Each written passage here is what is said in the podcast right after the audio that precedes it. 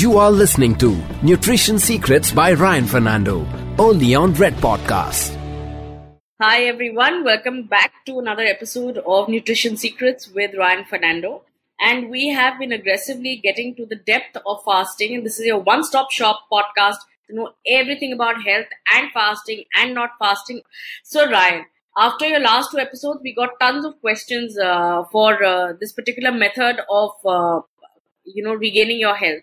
So, one question that came from a lot of gym lovers is that should you be working out in a fasted state or not? So, you get up in the morning, and that's what gym trainers tell you. Kuch khake matana, because then you will cut straight into the fat, and then you will use it, utilize your fat for energy, and you will lose weight. Is that how it works? So basically, uh, over the years, what I've done is I take the body composition of people, which is the muscle and fat percentage. So Priya, let's say if you came to me as a female, my initial research that I've done over the years says that women should be f- working out in fed state. Men should work out in fasted state. That's how evolution has made people. However, even in females and males, there are outliers. I'm an example. I don't work out in fasted state weight training but my cardio and karate, I work out in fasted state. Let me tell you the difference. And what would be the difference for you? What you need to do is you need to take your body composition, which is fat and muscle. You need to look at your sugar levels and you need to look at your energy levels during the workout.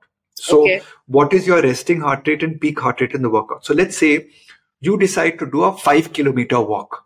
Hmm. So one day you eat before the walk or five days before you eat before the walk and you walk five kilometers at a certain pace, which you have to finish, let's say in 38 minutes or 40 minutes. Now, in that high brisk walking, if your heart rate goes up too high and you have fed yourself, then the next day you do the walking, next five uh, uh, instances, you do the walking without food. Whichever one gives you a lower heart rate is the thumbs up for your body Oh, okay. right so in me when i did weight training and i did fasted my heart rate went through the roof and the moment i started eating before my workout or having my branch chain amino acids during the workout my heart rate came down but in karate and my yoga or my other exercises if i ate before it my heart rate was actually going up so then I removed the eating and then the heart rate dropped. So I genuinely believe that fasted state works generally for most men.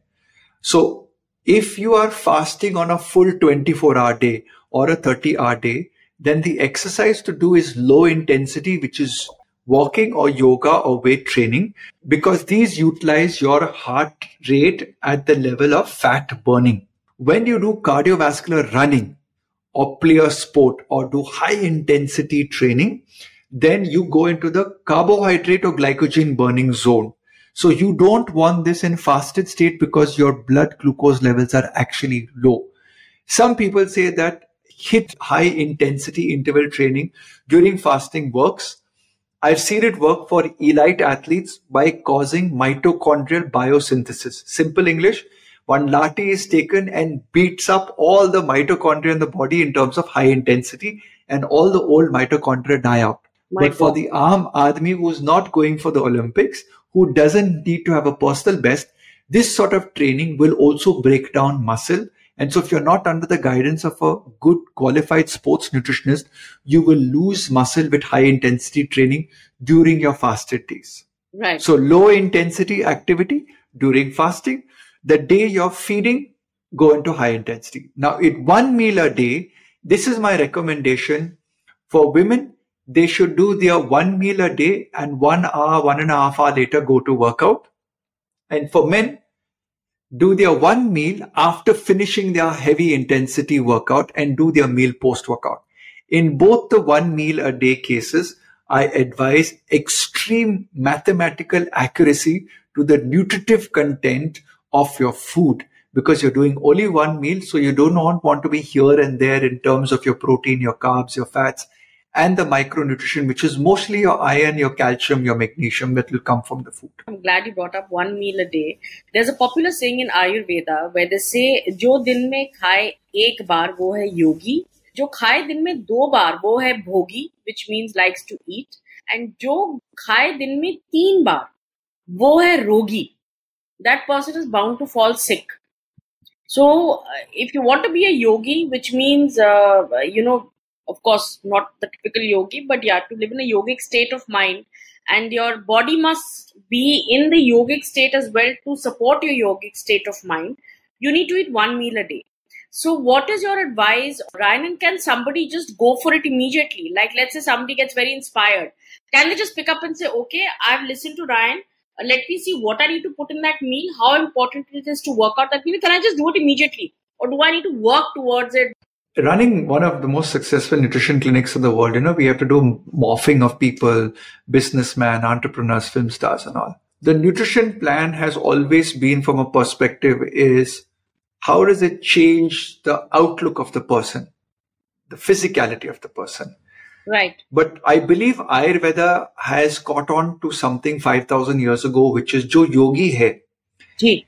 The vibrational frequency of the brain waves works best with fat because 60% of your brain is made up of fat.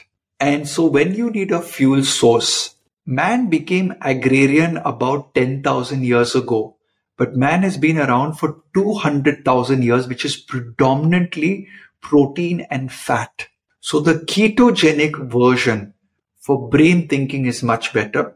The ketogenic version is much better for arterial health.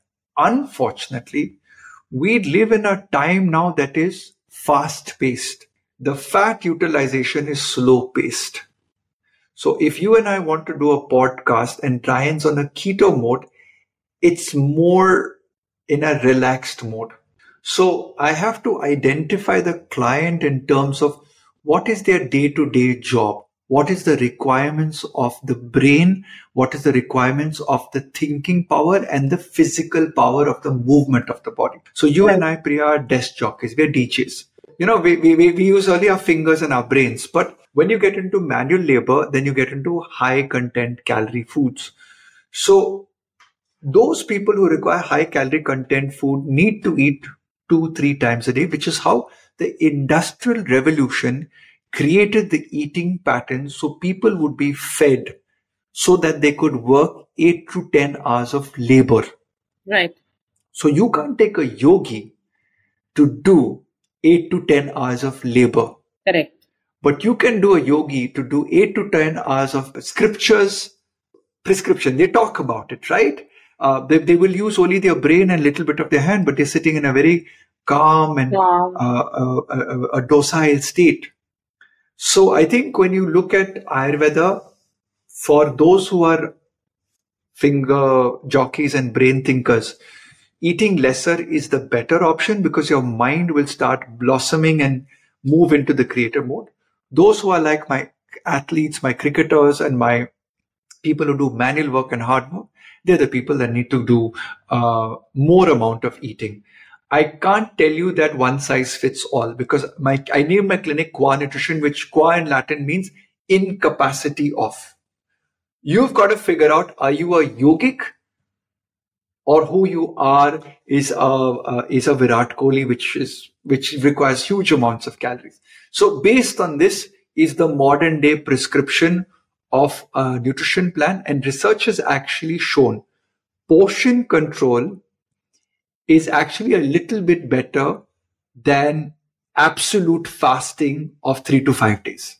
So get more disciplined in your portions in the day, and that will give you a better result. You do fasting for cleanup inside of your body. And that I think is the basic way I would approach it. Uh, I normally do a fasting of just about an extra 12 hours and I get extremely cranky after it. So my wife is always waiting for me to break my fast. So you're saying that one meal a day is basically the two, three, and one meal a day is not based just on this specific finding. It's also based on your lifestyle, based on what your challenges are during the day, and therefore it cannot be one size fits all. And if you want to find out what works for you, please reach out to a nutritionist. Do not go with all the social media recommendations. It is not okay and it doesn't help why don't you tell our listeners where they can reach you personally? Oh yeah, so I've started uh, talking live on Sunday on my Instagram profile. So every Sunday I go live, and if you have a live question, you can actually ask it live to me on my Instagram live. This is every Sunday, India time, 5 p.m. You can find me on LinkedIn as Ryan Fernando. You can find me as Ryan Nutrition Coach on Facebook and Instagram. And uh, I have a link tree or there's a link in my bio which goes to all the blood tests.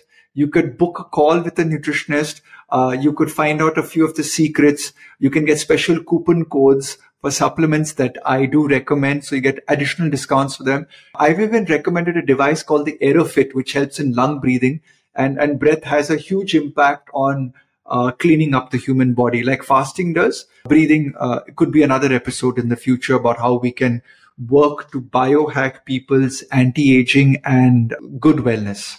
Thank you, Ryan. Take care. Have you are listening to Nutrition Secrets by Ryan Fernando, only on Red Podcast.